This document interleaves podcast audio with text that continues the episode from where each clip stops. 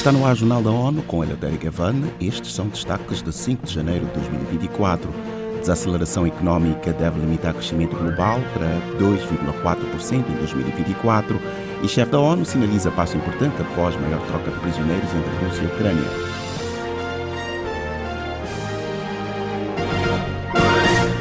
Crescimento económico global está previsto para se desacelerar de uma estimativa de 2,7% em 2023 para 2,4% este ano. O desempenho estará abaixo da taxa de crescimento pré-pandemia de 3%, de acordo com o relatório Situação Económica Mundial e Perspectivas para 2024 das Nações Unidas. Mayra Lopes tem os detalhes. A previsão surge após o desempenho econômico global ter superado as expectativas em 2023. No entanto, o crescimento do PIB, mais forte do que o esperado no ano passado, mascarou riscos de curto prazo e vulnerabilidades estruturais. O principal relatório econômico da ONU apresenta uma perspectiva econômica negativa para o curto prazo. Taxas de juros persistentemente altas, escalada de conflitos, comércio internacional lento e desastres climáticos crescentes representam desafios significativos para o crescimento global. As perspectivas de um período prolongado de condições de crédito mais rígidas e custos de empréstimos mais altos dificultam o avanço da economia mundial, que está sobrecarregada de dívidas, em um caminho de crescimento mais forte. Da ONU News em Nova York, Mayra Lopes. O relatório aponta a tendência de queda da inflação global, estimada em 5,7% em 2023 e prevista para diminuir para 3,9% em 2024. O secretário-geral das Nações Unidas, António Guterres, saudou esta quinta-feira a liberação de 230 prisioneiros de guerra ucranianos e 248 russos realizada entre Ucrânia e Rússia. A medida é considerada a maior troca desde a invasão em grande escala da Ucrânia pela Rússia. O repatriamento foi o primeiro desde agosto de 2023 e o 49 após o início do conflito, segundo agências de notícias.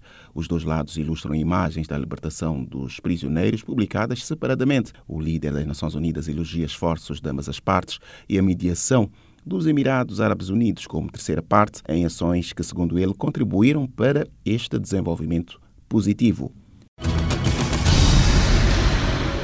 Órgãos das Nações Unidas pedem a responsabilização de autores das explosões que mataram mais de 100 pessoas perto do cemitério onde está o túmulo do comandante militar Qassem Soleimani, no sul do Irã. Autoridades da cidade de Kerman acolheram nesta sexta-feira cerimônias fúnebres das vítimas do ataque que foi reivindicado pelo grupo Estado Islâmico do Iraque e do Levante ISIS. O comunicado do secretário-geral das Nações Unidas, António Guterres, manifesta solidariedade ao povo iraniano pelo ato de terror, enfatizando o choque pelo número de vítimas vítimas. Já o Conselho de Segurança considera ação repreensível pelo total de vítimas fatais, incluindo crianças e mulheres, e os 211 feridos, alguns em estado crítico.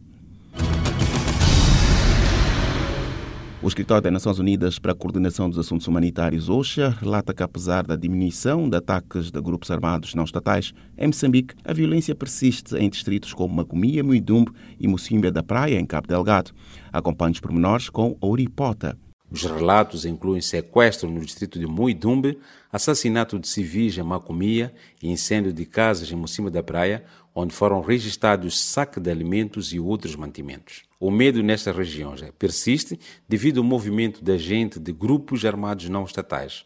O OSHA indica que no início de novembro, cerca de 81 pessoas abandonaram suas origens devido ao ataque de 11 de novembro em Chitoio e Lita d'Áqua, em Macomia, e as aldeias de Mandela e Mapate, em Muidumbe. Em nota, o OSHA cita que em alguns casos os malfeitores prosseguiram com uma abordagem não violenta com as comunidades, uma estratégia aplicada com vista a conquistar corações e mente das populações. Espera-se que esta tendência continue em 2024. De Maputo, para ONU News, Ouripota. O Grupo de Trabalho sobre Acesso Humanitário lançará orientações aos parceiros humanitários sobre a construção da aceitação comunitária em Cabo Delgado.